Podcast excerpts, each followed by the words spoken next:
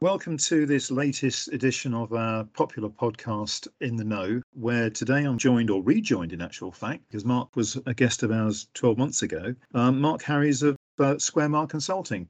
Good afternoon, Mark. Nice to see you here. Good afternoon, Neil. Thank you very much for joining us. What a 12 months it's been since you and I last spoke. Um, we've uh, we saw quite a bounce in markets last year, and then since the turn of the year, it's just haywire. What's your view of that? It's uh, this has been perhaps the uh, toughest market conditions that we've seen since the 1970s, and in fact, the turmoil uh, within the markets, with what with uh, war risk, economic risk, interest rate risk, and political risks in the background, uh, according to the likes of BlackRock, are making these some of the hardest conditions for investors seen in over 40 years, Neil. So it's been an incredibly difficult period uh, for investors. And, and one that many won't have seen actually in their investing past. But like in most setbacks in markets, there's always opportunities. Yes, there are. There always are. We've just put out a, a, newsletter to clients where we've called it "Looking Beyond the Doom and Gloom." Although the market conditions don't look particularly optimistic, there, there is there are some grounds for optimism. You know, we've seen the oil price has fallen from its recent peaks the dollar weakening against the euro. There are one or two things that perhaps point to maybe the market might be turning the other way.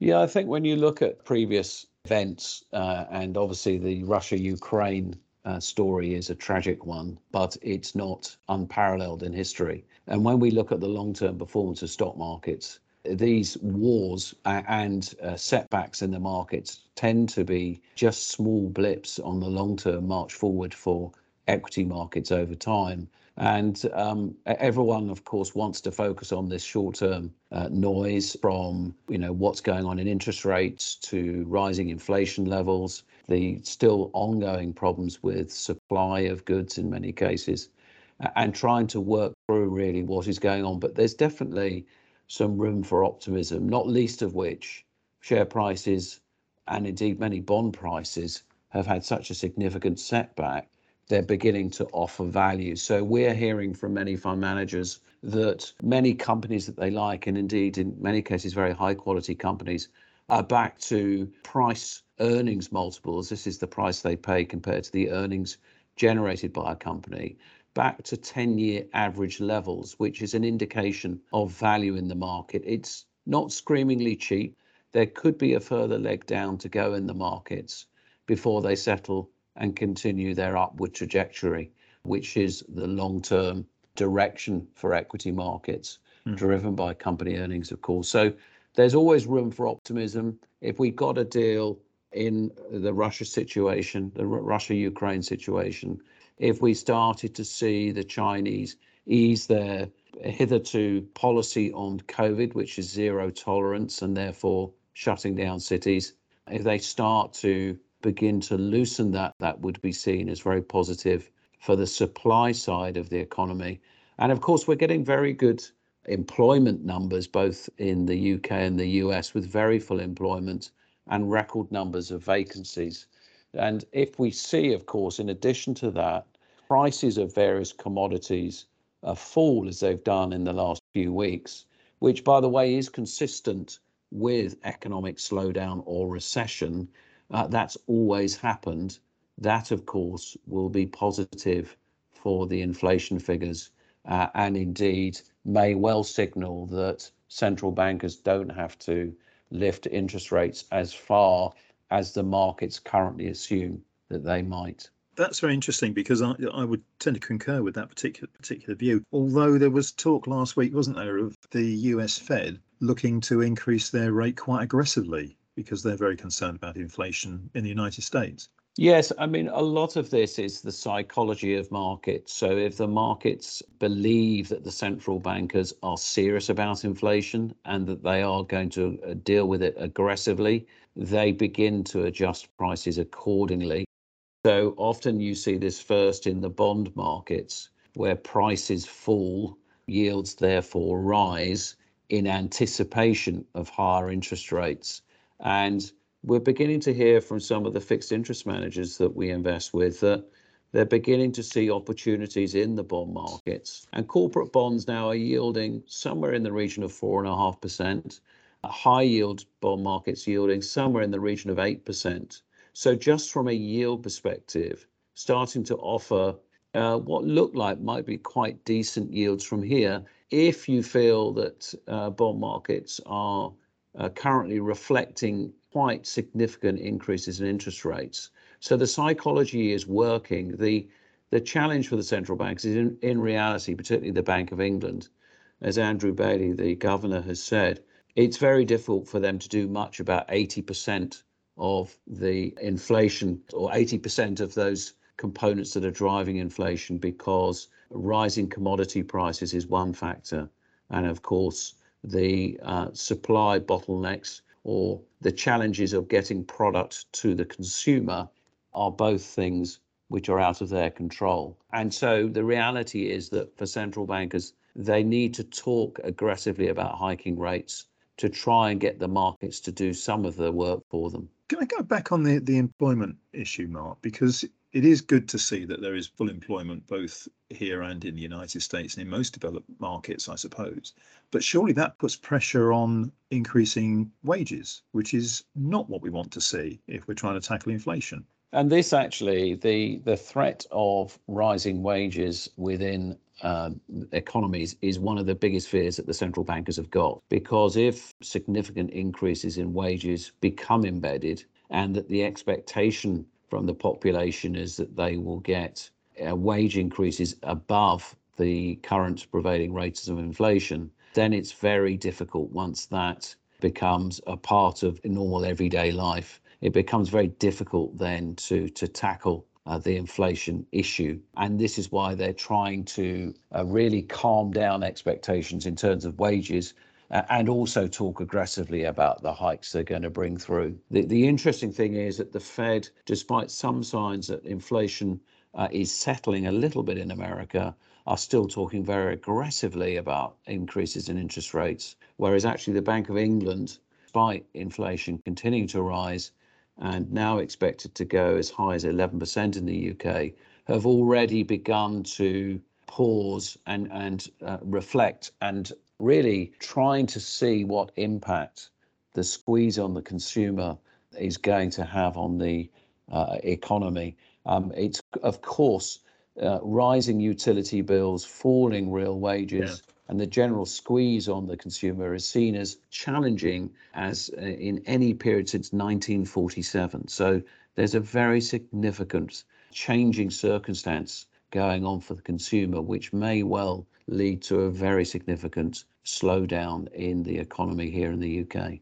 Yeah, that, that is certainly a worry. The employment we mentioned there about the UK, or mentioned there about the, the UK. One of the other issues, of course, we have got is that post Brexit, an awful lot of the people available for employment are now no longer available for employment because they've returned to their to their countries. How much is that contributing to the picture? Do you think? Well, it's it's certainly you're right. I mean, the the Brexit itself is seen uh, by some commentators, at least, as as a reason that inflation here is significantly higher than it would otherwise have been. Now, what do they see as driving that? What's the difference between here and say what's going on in Germany or France or Italy? Well, I think there's a number of factors. Uh, first of all, of course, Brexit ended the free movement of European workers to the UK, thereby cutting supply of labour. We've got over 1 million vacancies in the UK currently. That's the highest they've ever been. The second factor, I think, uh, for Brexit has been the added new tariff and non tariff trade barriers.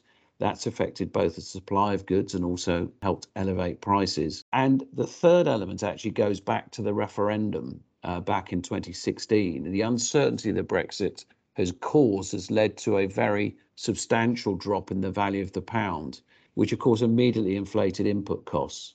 And of course, it, the uncertainty that it's caused also tends to discourage companies from investing. So you add to supply problems for the future. And the reaction from the Bank of England to this, to, to try and calm financial markets, was to lower interest rates and conduct a, a, round of quantitative easing or QE, which actually unleashed quite a lot of extra money into the economy. And uh, that is, of course, all pushing or seem to be pushing uh, UK inflation higher than uh, otherwise would be the case. And you're right. I think the, the, the lack of skilled workers coming in from Europe, we saw this really uh, when we last spoke. Of course, we were at the time, from memory, we had that mini petrol crisis, and of course, yes, uh, we had a shortage of, of, of drivers for the for the petrol yeah. tankers. Yes. Uh, and um, and I think that was one early example of um, a lot of labour, which uh, whether it was Brexit or caused by COVID, meant that many uh, left the UK, supposedly in the region of a million people, which, which actually almost coincides exactly with the number of vacancies that we have uh, in the UK at the moment. So, so employment availability of staff is going to be a bit, bit of a problem for us for a little while, a little while longer. We t- t- you touched there on in- interest rates, and interest rates look as though they're going to go up a little higher than they are, but I, but I would tend to agree they're probably not going to go as high as perhaps everybody first feared. It's quite interesting that the dividend yield on the FTSE all share is, is still relatively high. It's about 4%, which is obviously higher than you can get with a building society and cash deposits. So surely clients who can afford to see fluctuations in their capital, if they want income, that's not a bad yield at the moment, is it? And the interesting thing with the stock market is that, of course, um, more companies have been able to start paying dividends again. Um, probably the best known example of that is the banks. Uh, they had been constrained from paying dividends. In the last year, the UK government has allowed that to um, happen again. There are some pretty healthy yields uh, in the banking sector and some of the financials, as indeed there are eh, with some of the commodity companies. Some of the oil majors, for instance, have got uh, pretty healthy yields too.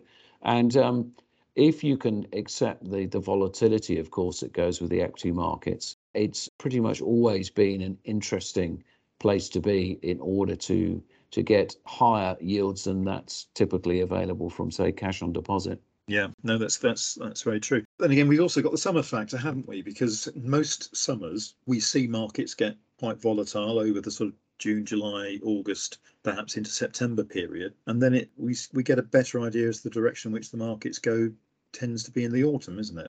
I think this year, I mean, really, what we had was um, arguably that markets last year uh, we had some of the lowest volatility that we'd seen in an awful long time, and uh, arguably some parts of the market got very expensive, and then this year has almost kind of re- the market's almost rebased to more reasonable levels but we've had extreme volatility. It's it's been not unusual to see days of 3 and 4% moves in the stock markets um, very violent swings in bond yields. In fact if you if you think for context um, in January, the uh, rate expectation change in the US Treasury markets, because the Fed suddenly got quite aggressive in its language around lifting interest rates. There was a lift in expectations of 150 basis points or 1.5% in January alone. And that's the biggest move seen in over 40 years in the bond markets.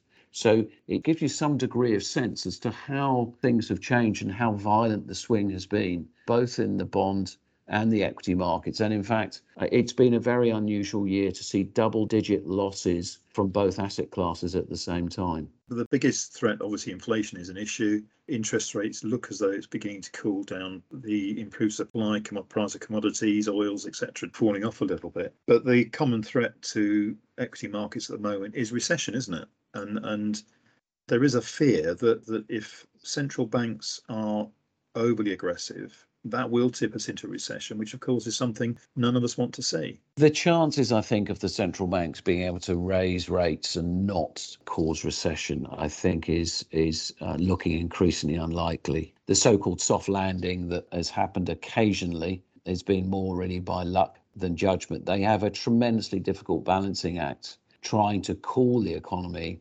without driving it into recession. The interesting thing is that America was and China were both actually exhibited negative growth in the first quarter of this year uh, and may already be technically in recession, and that's defined by two quarters of negative growth. So it'll be interesting to see what the figures are for quarter two. I think the likelihood is that we will go into a shallow recession. Economists aren't talking about a very deep recession, but clearly it's a very difficult thing to predict. I, th- I think this is the reason that the Bank of England, for instance, are being relatively cautious with their uh, hikes in interest rates because they are concerned of the squeeze that's affecting the consumer. And in fact, one of the things to look out for is that many economists had cited the very significant build-up in consumer savings over the two years that we have had lockdown. So in America, consumer savings have gone from $10 trillion to $14 trillion. In other words, there's been a 40% increase in savings. But the vast majority of those savings are actually with the wealthy, and they don't have the same propensity to spend as the less well off. So, in fact, that was being cited and still is being cited by many economists as the way we avoid recession in the States and across Europe. But I think when you look at the detail and who has those savings, I don't think that's likely to save the economy from a very significant slowdown and very either very anemic growth or an economy uh, that's contracting. Now, the thing to say about America, which is which is different to Europe and the UK, is that they are independent in terms of food and energy, so they're not as vulnerable to uh, what might be happening with, say, Russian gas or oil supplies. So the chances, therefore, of recession are seen as less likely uh, than in Europe and the UK. You touched there on America, Mark. Can I just turn away perhaps from the equity and the bond markets in America and, and just talk about the strength of the US dollar and the apparent weakening we've seen over the last couple of weeks relative to the euro, relative, relative to sterling. How much is, the, is this problem a good thing, a bad thing going forward? Well, if you if you look at the last three months to the end of June, in fact, the dollar is up about eight percent against sterling, uh, and a similar figure against the euro. So um, we've seen very significant strength from the dollar. What does that mean? Well, it depends where you are, because of course, if you're actually uh, in America, this means that the price of imported goods is a lot lower. So that's good news for them. What it does also mean, of course, is that their products commensurately are getting more expensive, so it doesn't necessarily help their exporters. The flip side is, though, a, a, a weak sterling, and we have seen a weak sterling. I mean, since Brexit, uh, sterling, because of the uncertainty, has been weak generally, and it just means that the goods that we import, of course, become that much more expensive. I mean, currencies are the most difficult thing to predict. Uh, they're very volatile they tend to reflect, as a dollar has uh, in the last 10 months or so, that uh, changing circumstances in, in terms of interest rates. So, if, if anything is a, a good steer in terms of how currencies will perform, typically interest rates are a very important component in terms of how that currency might behave going forward. So, it's all about if you buy dollars, um, you're going to be earning a higher rate of interest than you are from actually holding sterling or the euro. And that's what's been driving the strength of the dollar. So um, a little bit of profit taking, if, if that's what's been going on, a little bit of short term mm. weakness in the dollar, mm. I don't think is unusual, having seen such a strong dollar this year uh, against both the euro and against sterling. Okay, that's good. Thank you for that. So, if I were to summarize one our discussion this morning, Mark, perhaps we could say that the volatility we've seen this year could well continue for a, a little while longer. But hopefully, as is always the case, there'll be some more opportunity, and medium to longer term investors should feel reasonably reassured that some of the capital losses we've seen will be reversed in the coming month. Would that be a fair conclusion? I think from here, yes, we've had a very, very volatile market. And in fact, it's been one of the most volatile years so far that we've seen in the last 30 years. I think the we will soon, if we haven't already, find a bottom in, in share prices. That doesn't mean they can't go down further. But if we look at the history of markets, if you look at the US market, for instance, in previous recessions, uh, this is one of the um, the most violent of drawdowns that we've seen. Uh, equity prices, of course, can go further, but uh, in some cases, especially for mid-sized and smaller sized companies, they're down typically 25%. Now, the worst that we've seen in the past is around 40% down for smaller companies in previous recessions. So there's a chance there might be another 10% from here. We obviously don't know what's particularly uncertain is the Russia Ukraine situation but we are starting to get to a place where both bonds and equities, the former offering decent yields, the latter on uh, quite reasonable valuations, are beginning to offer value. So if we were being asked to advise investors in terms of what to do with their cash, we would certainly be suggesting that now would be a good time to start to deploy some of that cash across some of these uh, markets because over time these are offering quite good value at these levels. As we say, the the health warning here is that they could get cheaper, Neil, but we mm. think most of the worst of the damage has probably occurred. And, the, and that's reflected in the prices we've already got. So we should hopefully improve from here. Certainly, uh, certainly that concurs with our general view that um, there are opportunities to be had out there in the market. If people are particularly nervous, then the way to do is to gradually buy into the market over a period of months and try and average out the price at which you're buying assets to try that, to counter some of the volatility we might see. That's a very sensible suggestion. Fantastic. Mark, thank you so much for your insight today. It's been very interesting, very useful, and I'm sure our clients will very much appreciate it. Hopefully, we can have you back again at, for another one of these at some point in the future and uh, enjoy the rest of the summer. Thank you, Neil. Always a pleasure. To our clients, we're very grateful for you listening to our podcast today and hope to welcome you again as a listener in not too distant future. Thank you.